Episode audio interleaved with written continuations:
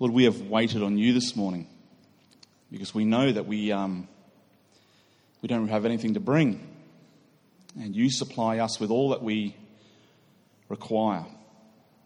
And Lord, you've met with us, you've encouraged us. And Lord, we continue to look to you now as you speak to us through your word. Help us, we pray, in Jesus' name. Amen. All right, if you have your Bibles, which have a look to Genesis chapter 12. And uh, we're going to sort of try and move through a bit of an overview of Abram's life. Abram, uh, as he began his story in Genesis 11, uh, we find out he was named Abram, no, no ham. Uh, that's why Jews don't like eating ham. Um, no, that's not the truth at all. Um, Abram, and later on, God changed his name.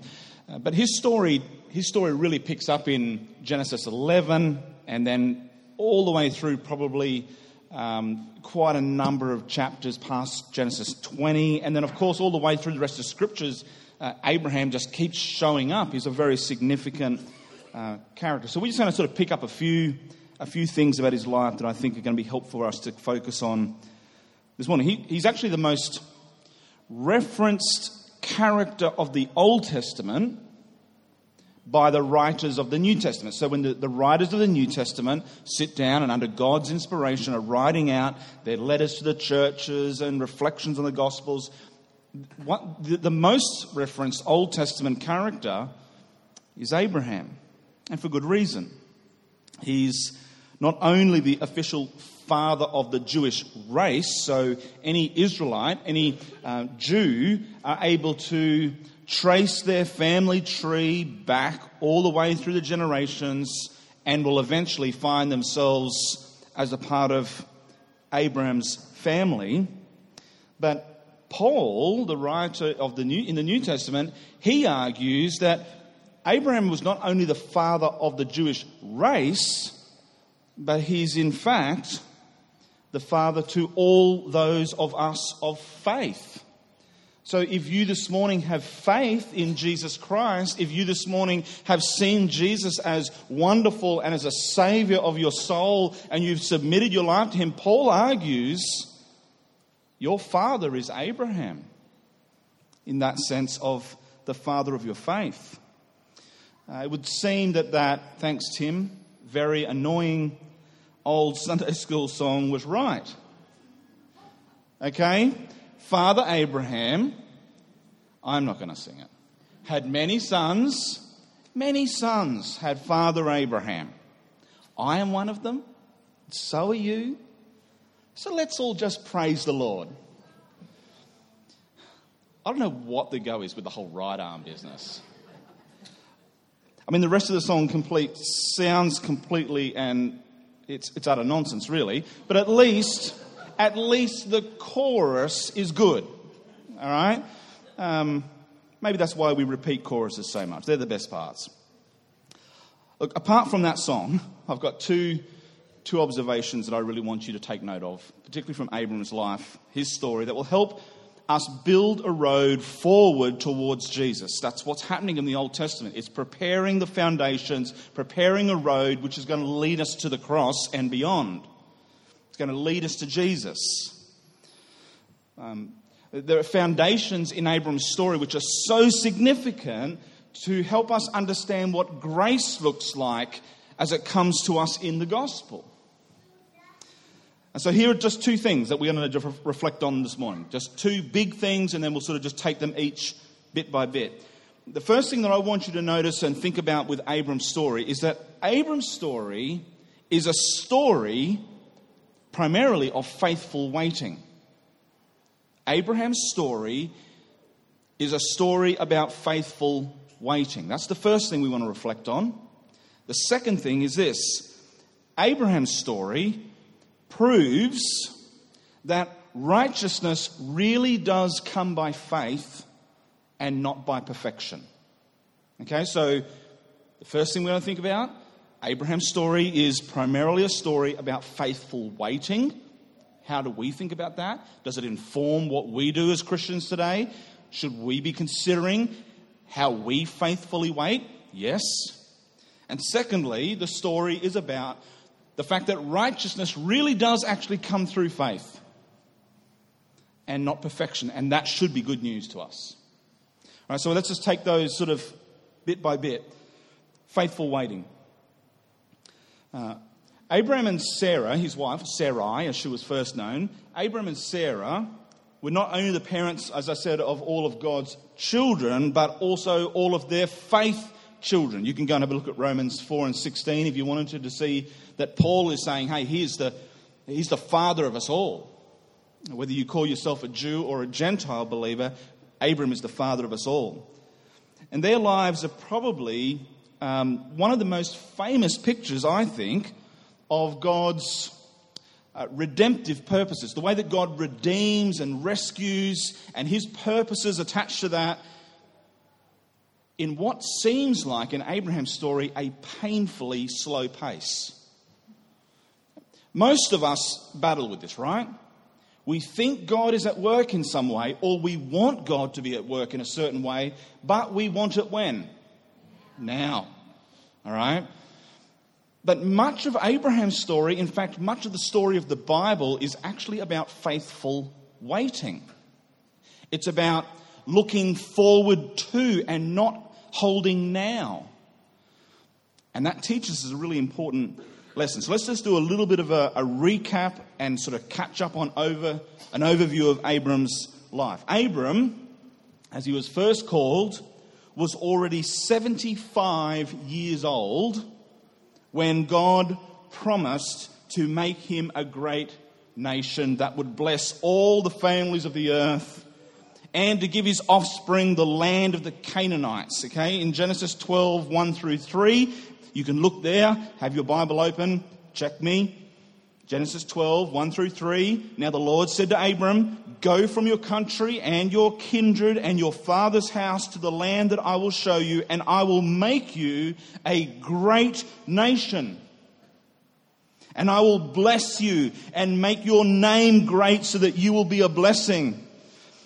I will bless those who bless you, and him who dishonors you I will curse, and in you all the families of the earth will be blessed. Abraham was 75 years old when God gave him that first insight into the covenant that he would make with him. Even the promised land was something that he never saw realized in his lifetime. Yet he believed and lived in light of that promise. I mean, he was 75 years old when he first heard God say that to him. There was a problem, of course, wasn't there? Abram had no offspring, no children. We find out as we continue reading, Sarah was what? Barren. In fact, you can read that in Genesis 11, just a few verses before where we just read. Sarah was barren, had no children. Not only were they 70, Abram was 75 years old and no children, there wasn't actually physically or logically any prospect of having children. And yet here's God saying, Abram, I want you to leave where you are. I want you to go to the land I'm going to show you. I'm going to give it to you. I'm going to make your name great. I'm going to give you a great family, a great offspring. But years passed, and there was still no child, right? So Abram, he's very prudent. He's a smart guy. He, he plans to make his servant, his sort of main two I see in the family that kept things going when Abram wasn't there or couldn't do something. His name was Eliezer. At one stage, God, God and Abram are talking about this problem of having no children, no offspring, and yet God's promise had been given. And so Abram says to him, Listen, yep, no worries, God, I, I get it. You're going to make your name great. You're going to give me a family. So, what I've done about that is that I've ensured that Eliezer, my servant, is going to be my benefactor. So that when I die, my name and my goods and my blessing will pass on through Eliezer. God said, This man shall not be your heir. He won't be your heir. Your very own son will be your heir. It's in Genesis 15 and 4 if you want to check it. And then he took Abram outside. Now, you might know this part of the story, right? He's in his tent. He's having a conversation with God. Yeah, God, I get it. Eliezer will be my heir. God says, No, no, you don't get it. Eliezer won't be your heir. I'm going to give you a son, your very own son. So step outside the tent, Abram. I'm going to give you a picture of this. Look up into the night sky. You know this part of the story? Looks up into the night sky. Abram, can you count the stars? It's a rhetorical question. God already knew the answer. I mean, if you, if you heard the conversation that God had with Job, uh, he, he really let Job know, Job, you don't really know what you're talking about. Okay? This time he's much kinder. He says to Abram, give it a go. Count them. I, I can just imagine Abram sort of going, well, where, where do I start? One, two, did I count that one already? The three. He go, who can count the stars, right? Who can do that?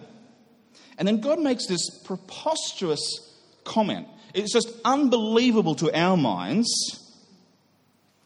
Abram, your offspring, your offspring will be so numerous it would be like counting the stars. I believe he was speaking in, into the situation that we find ourselves now, where we are children of Abraham, children of faith. And God was saying to him that day, listen, don't, don't just rely on your physical way, your logical way of trying to figure this out, Abram. Eliezer won't be your, your heir. I will give you an heir. Not only will I give you an heir, but look up into the sky. I'm going to give you so many heirs that you can't count them. But years later, it was still only Abram and Sarah living in that same tent. So Sarah becomes quite desperate and she gave up on waiting. She decided that her servant, now Abram had a servant, Eliezer, he was going to be the heir, remember? God said, No, not a good idea. I'll give you an heir. Well, Sarah also had a servant, a maid servant. Her name was Hagar. Sarah comes up with a plan. It's well thought through from her end. She looks at herself and she says, There's no way in the world I'm going to be, be able to have a child. I can't, this is not humanly possible. It's logically inconceivable. And she knew the meaning of that word.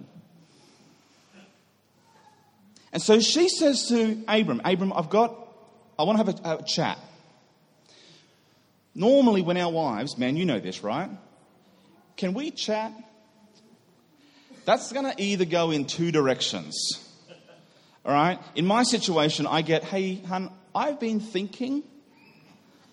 We need to talk. It's like, oh, radio. This is either about me moving furniture around for the tenth time, or there's something really going on that we need to sort of sit down and talk through, right?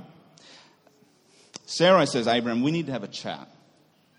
I've come up with a plan. I want you to sleep with my maidservant. I have no idea how much of the rest of the conversation Abram heard.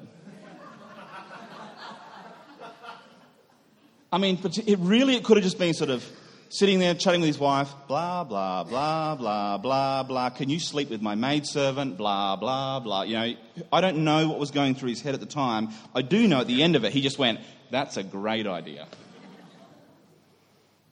The, the plan was not to sort of just you know, get involved in polygamy or anything. It was um, a practice that was not unusual in the ancient world, where a wife who couldn't bear a child would have a surrogate mother to bear that child for her, but that child would bear all the rights and the names of the actual parents who should have been able to give birth. I mean, this sounded humanly reasonable when you're 86 years old. That's how old Abraham was by now. Remember, 75 years old, and God says, I'm going to give you a family, I'm going to give you a name, I'm going to give you a blessing, I'm going to give you an inheritance. He was 75. Now he's 86. 11 years has passed, and God has done nothing to fulfill his promise. And there is no chance on the horizon that God is going to fulfill his promise. And so Abram says, ah, okay, we'll try it this way. He didn't consult with God on it. He, he followed, whether it's Sarah's fault or not, it's not really the point. The point is that together they said, We can't see how God can do this, so that so we will make this happen, right? We can't see how God will supply the answer, so we will make that happen. And before we get too judgmental, haven't we all been sort of in that boat at some point in our life? I'm not sure how God's going to come through on this, so I need to figure this out myself. I'm not sure how God is going to supply my needs in this situation, so I better work this out myself. And that's where Abram and Sarah find themselves. Well, of course, the solution backfires, and it backfires big time. Abram does conceive a son with Sarah's maidservant Hagar, and the world is still in turmoil because of that decision.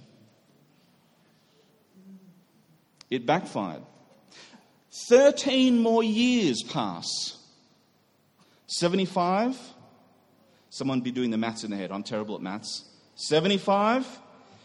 86. 13 more years pass. How, how old's he now?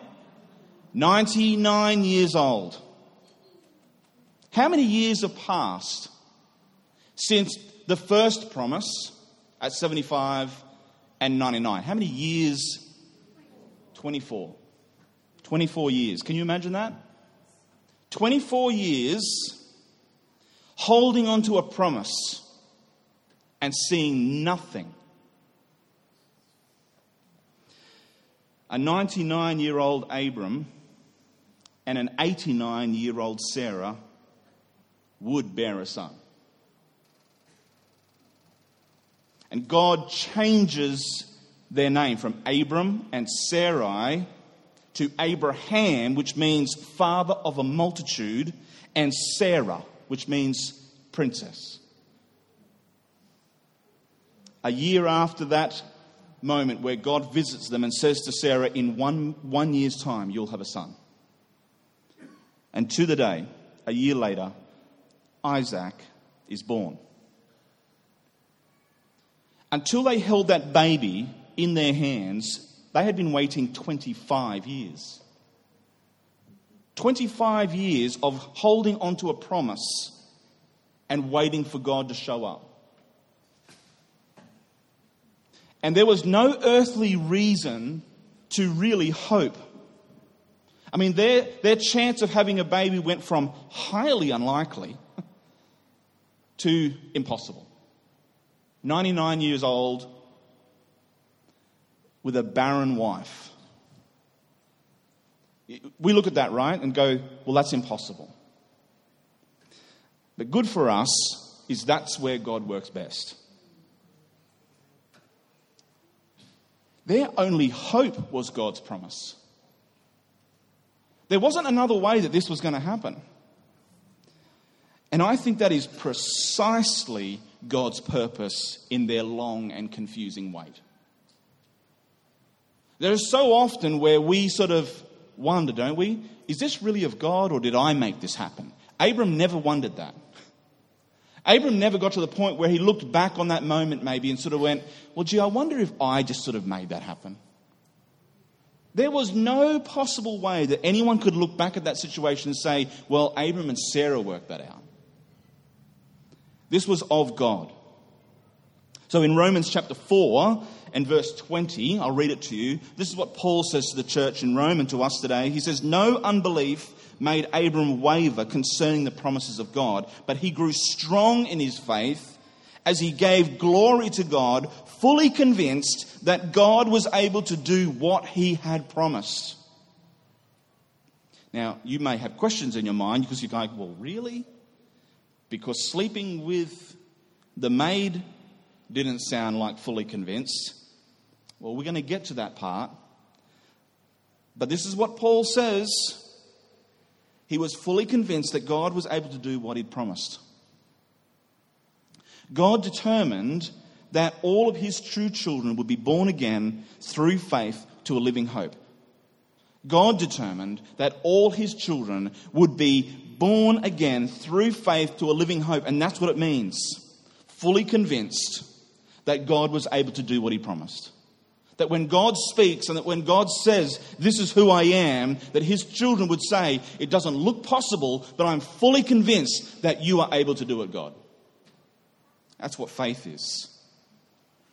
Or when Peter writes his letter to the churches in 1 Peter chapter 1 and verse 3, he says it like this Blessed be the God and Father of our Lord Jesus Christ. According to his great mercy, he has caused us to be born again to a living hope through the resurrection of Jesus Christ from the dead. That's what a living hope means. A living hope is that sense of just saying, you know what, I can't see how this is possible. I can't see how God could do this, but God said it, and I am fully convinced that He's able to. And then we live by faith. We're not only saved through faith, but we live by faith, just like Abram does. Paul says when he writes to the church in uh, Galatia, the Galatians letter, chapter 3 and verse 7 says this Know then that it is those of faith who are the sons of Abraham. Faith, even though it might be as small as a little mustard seed, right? We know that faith can do big things, but faith is rooted, faith is found first in a people who say, I don't understand how this is possible, but I believe God. If God said it, I'm pinning my hope on that because I know He's able. And Paul's making the point that's what Abram did, and anyone who else who does that, we're sons of Abraham who share the same type of faith. Because we share it in the, the promise of God and the promise of God alone. Or in Romans chapter 1 and verse 17, when Paul opens up that letter to the church in Rome, he said, is For it is in the righteousness of God revealed from faith and for faith. As it is written, the righteous shall live by faith. Faith isn't the only thing that we hold on to when it comes to saying, hey, it's all just about what happened on the day of my salvation. Paul is saying, no, your whole walk with Jesus is a walk of faith. And so I think God took patient pains to try and cultivate it in Abram and Sarah, and he does the same for us. God also knows that we are impatient waiters. Right? That's just, we pray for patience all the time. I do. Oh, Lord, give me patience. Because we are impatient waiters. And God knows that. He calls us to wait on Him. Just trust me. And yet, He provides us with the very means we need to wait well. Abram waited well. That's why he's the father of our faith. And God is calling us to wait well. He gives us stories like Abram and Sarah to serve as an example to us, to give us teaching on that, to help us see that our waiting is not in vain. But you know that He gives us songs to sing while we wait? One of them is Psalm 13. It's one of my favorite Psalms. If you want to turn your Bibles to it, just leave your finger sort of in Genesis. But go and have a look at Psalm 13. Read just a part of it. But I encourage you, go home and read it with your family. Read it with your spouse or uh, read it to your neighbour. They'll probably think it's weird, but it's a good place to start. Psalm 13. How long O Lord. Already I relate to this psalm. How long, O Lord? Will you forget me forever? How long will you hide your face from me? How long must I take counsel in my soul and have sorrow in my heart all the day? How long shall my enemy exalted over me? Consider and answer me, O Lord my God. Light up my eyes, lest I sleep the sleep of death. Lest my enemies say, I have prevailed over him. Lest my foes rejoice because I am shaken. But But I have trusted in your steadfast love. My heart shall rejoice in your salvation. I will sing to the Lord because he has dealt bountifully with me. Everything up until verse 5 is, is our heart crying out to God, saying, God, how long? How long does it have to be like this? How long do I suffer like this? How long do I see people who seem to be prospering and they're evil people? How long, Lord? And there's this whole sort of tone of waiting, right? But this is a song to sing while we wait. This is a song that we can cry out to God while we wait. And so he says, But I have trusted in your what? Your steadfast love. My heart will rejoice in your salvation. It will. I will sing to the Lord. I will. Here's the faithful waiting part, right? This is my circumstance. How long, O Lord? And this is the declaration I trust you. I will sing. I will rejoice. Your love is steadfast. It will come true. It is sure. And so he gives us songs to sing while we wait. And we know that God is worth the wait, right? He's worth the wait. So 2 Peter chapter 3 and verse 9 says, The Lord is not slow. And we're like, well, he kind of is. The Lord is not slow to fulfill his promises, and Peter comes through for us. He says, as some count slowness. What Peter's saying is that we like to define our own terms when it comes to time. I mean, I, I can say to my kids, hey, you need to get up and you need to do your hair. Not looking at anyone in particular. You know, you need to, get, you need to do something now. And then I turn around, I give them ample time to do it, like three, four seconds, right? Why are you so slow? Now, I just defined the terms, right? I just turned three or four seconds into a term of slow. I expected it done now. But I tell you what, if I ever run, let's be honest, that's not going to happen. But let's say somebody else who likes running actually ran somewhere in three to four seconds, we would say that's fast. All right? Wow, that was fast. But when it comes to seeing my kids' obedience, that's slow. We count slowness and fastness when it suits us. We define slow and fast. We define time around what, what suits our agenda. But the Lord is not slow to fulfill his promises as some count slowness. I think Peter's winking at me then, you know, as some. It's you, mate. As Chris counts slowness, but is patient towards you, not wishing that any should perish, but that all should reach repentance. The Lord's not slow. What, what Peter calls patience in his letter, Paul calls kindness when he writes it. It means waiting on God is often an evidence of his kindness towards us.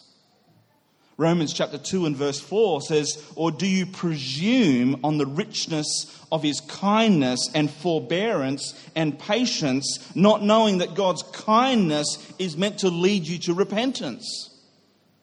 Often our time of waiting is God's kindness towards us. We want God to do it now, and God knows it would be terrible for you to do it now. And God is kind to us often in our waiting knowing that that kindness is actually meant to take us to a place of what? Repentance before Him. God is worth waiting for. One of my other favorite verses from Isaiah, Isaiah 64 and verse 4 says this From of old, you might recognize the verse, from of old, no one has heard or perceived by the ear, no eye has seen a God beside you whom acts who acts for those who wait for him. We're waiting, expecting God to show up in a certain way, and God says, You have no idea how amazing it's going to be. I want God to act in my definition. I want God to act in my definition of time. I want Him to act in a certain way, and I'm going to define that. And God just says, Listen, you can't even imagine what it's going to be like when I show up for this. And God's promises are for those who wait. God's promises are for those who wait. Isaiah 40. This one, some of you know very well, some of you will be at least familiar with. Isaiah 40, 29 through 31. He gives power to the faint, and to him who has no might, he increases strength. Even youths shall faint and be weary. Young men shall fall exhausted, but they who what? Wait for the Lord shall renew their strength. They shall mount up with wings as eagles. They shall run not be weary. They shall walk and not faint. Did you hear who that promise is for? For those that wait. For those that wait. Now, here's what I said we're going to finish with. One of the dangers of holding up a story like Abraham's as an example of faithful waiting is that we could fall into the trap of thinking that God blessed or credited righteousness to Abraham. That's what Paul says in Galatians that God blessed Abraham due to the fact that he was so good at it. Abraham, you're so good at waiting. I'm terrible at waiting. Of course, God was going to bless him. We think that Abraham is the model of perfection. And that's the reason why he's the father of our faith. But that couldn't be further from the truth. In that sense, Abraham could be seen as a disappointing hero of the faith. But he's not. In fact, he's the opposite. I want you just to consider a couple of events. We've, we've already highlighted one, and that was the situation when Abram sort of thought, you know, Sarah, you've come up with a fantastic idea, and um, we will sort this out, and we'll do it our way, and uh, I'll, you know, I'll, I'll do my best. Um, that's, that's one occasion where we should look at Abraham and sort of go, man, he, he didn't get that whole waiting thing on God very well, did he? But there are plenty more in this story. L- listen to these ones Genesis chapter 12, verses 10. You can have a look at it. Um, I'll just highlight a small part out of this, out of this part of the story. Um, Abram has gone and gone to the land that God had shown him in Canaan, and he didn't belong to that land he's a sojourner there, which means he was a wanderer, like a Bedouin. Um, he didn't have a place that was ancestrally his, he had nowhere to put his flocks, so he just wandered. Now, there was a famine in the land, verse 10 says of chapter 12. So Abram went down to Egypt to sojourn there, for the famine was severe in the land. When he was about to enter Egypt, he said to Sarai, his wife, Listen, I know that you are a beautiful woman in appearance. Hey, what a charmer. Men, start every conversation like that. You know, you're wanting something, and, and just start with that. That's your leading line. Listen, oh, beautiful wife, you are a stunner. Unbelievable. Charming. But that's, that's his high point. It just goes down after that. He says, When the Egyptians see you, they will say, This is Abram's wife. He knew that Egyptians weren't stupid. Then they will kill me, but they will let you live. Tell them you're my sister, that it may go well with me because of you. Hey, what a charmer. My life may be spared for your sake. Now, just think of the, the implications of this for a moment some guy sees Abram and Sarah walking into the Egyptian land and he says, She is a beautiful woman. Are you guys together? Abram quickly, sort of, you know, little nudge to the wife. Sarah goes, No, I'm his sister. Good, you're not taken then. You'll be my wife. Takes Sarah. You know, I mean, potentially that's what could have happened. Abram was willing to basically sell his wife off to some other man, to, to let her live as his wife, so that he would live. Completely self centered in it, not charming at all. He's thinking about his life. Hey, ladies, that'd be a catch, wouldn't it? A guy that starts every conversation with, You're so beautiful, I'm going to buy you flowers, but in fact, the relationship is all about him. Men wouldn't be like that, would they? Hey, just so I don't die, I'm going to pretend that you're my sister. Is that okay? And then you go be the wife of somebody else for a bit, and we'll try and figure it out later. All good? That's, that's what Abram says. And then, of course, there was the whole situation with Sarah and Abram trying to work out God's promises in Genesis chapter 16. Abram seemed pretty keen to get involved with that little scheme. That's not so great. Now, of course, he would have learnt his lesson. Uh, in Egypt, when Abram went down there, in fact, it wasn't just any guy that saw Sarah that was beautiful, it was actually the king of Egypt. The king of Egypt saw Sarah and said, Man, she is beautiful. Are you guys together? No, no, no. She's just my sister. You know, I might, don't hurt me. And um, plagues, plagues come on Egypt. And the king of Egypt says, Hang on, somehow he figures out, God reveals to him in a vision, this is not, this is not Abram's sister. This is Abram's wife. This is a terrible thing that I've done. And so he says, Lucky I, I haven't slept with her yet. You go back to Abram and, and both of you leave. We don't want you in our country. Now, of course, Abram's learned his lesson from that. He's never going to do that again, right? No. No, he does it again. Genesis chapter 20, verse 1. Abram's journeying towards the territory of the Negeb, which is a, a sort of a desert area between Kadesh and Shur. And he sojourned in Gerar. And Abram said of his wife, this is Genesis 20, verses 1 to 3. Abram said of Sarah, his wife, Look, she's my sister. And Abimelech, the king of Gerar, sent and took Sarah. And the same thing, God came to Abimelech in a dream by night and said, Behold, you're a dead man because of the woman that you've taken, for she's a man's wife. And skip forward down to verse 8.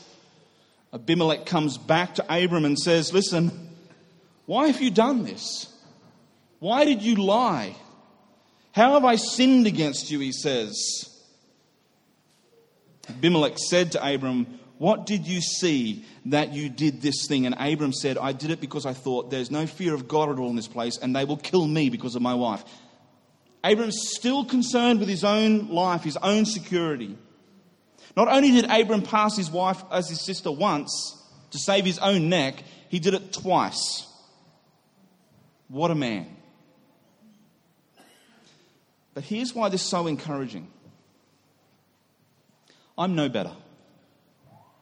Now, I haven't passed my wife as my sister, but I'm no better. I'm no better than Abram. Isn't it easy to point our fingers at the failings of others, even great people of the Bible? But these stories act as a mirror to our own soul, to our own intentions, to our own desires. Abram might be selfish and self serving, but so am I. Even more so. Abram might be manipulative and scheming, but so am I, even more so. Abram might not have learnt from his errors and even repeated them, but so have I. All the time.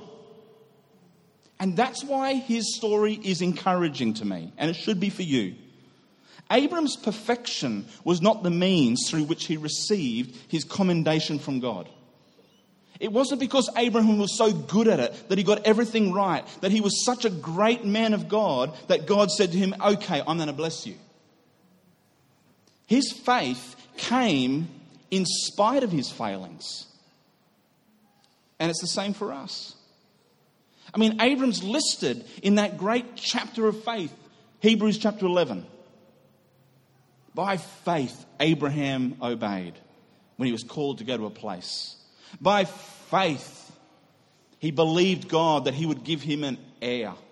By faith, and we can look at Abram's life and we say, but he was a failure in so many ways. And God says, yes, that's the point. His perfection didn't earn him faith, and your perfection doesn't either. So does mine. Our perfection doesn't earn us faith. That's brilliantly good news for us. Abram's story is one about learning to wait well, but not perfectly.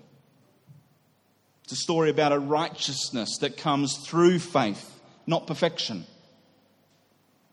Which means it's a story about the gospel. It's a story of good news. Righteousness comes to those who are willing to hear what God says and believe it, despite what the circumstances around us say. And even in our failings, and even in our fallings, and even in our stumblings, that would simply keep giving our eyes and lifting our eyes and saying, I trust the God who gives me hope. I trust the one who died for my sins. I trust the one who says, I'm coming again. I trust the one that I have been made an heir of Christ, with Christ, under God. And so we're called now to be children of Abram. We are many sons and daughters. And if you want to get up and sing the song and do your right hand, left hand, that's fine. But I want you to hear this morning Abraham, he waited well, though he waited imperfectly. And he was able to say, I hold unswervingly to the fact that God will come through. He's calling us to do the same. Let's pray. Father, we thank you. Thank you for our father Abram. Thank you that we of faith can be counted as sons and daughters of his. Even as he failed, even as he um, was far from perfect, so are we. And yet you have offered us and given us faith as we come to you in repentance as we come and own our failings and our sin, and we call out to you and say, God, we trust you. We trust everything that you have said. We trust that there is salvation in no other.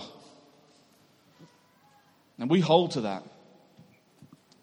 And though our circumstances seek to sort of try and distract our attention and turn our eyes to other things, Lord, help us to be people of faith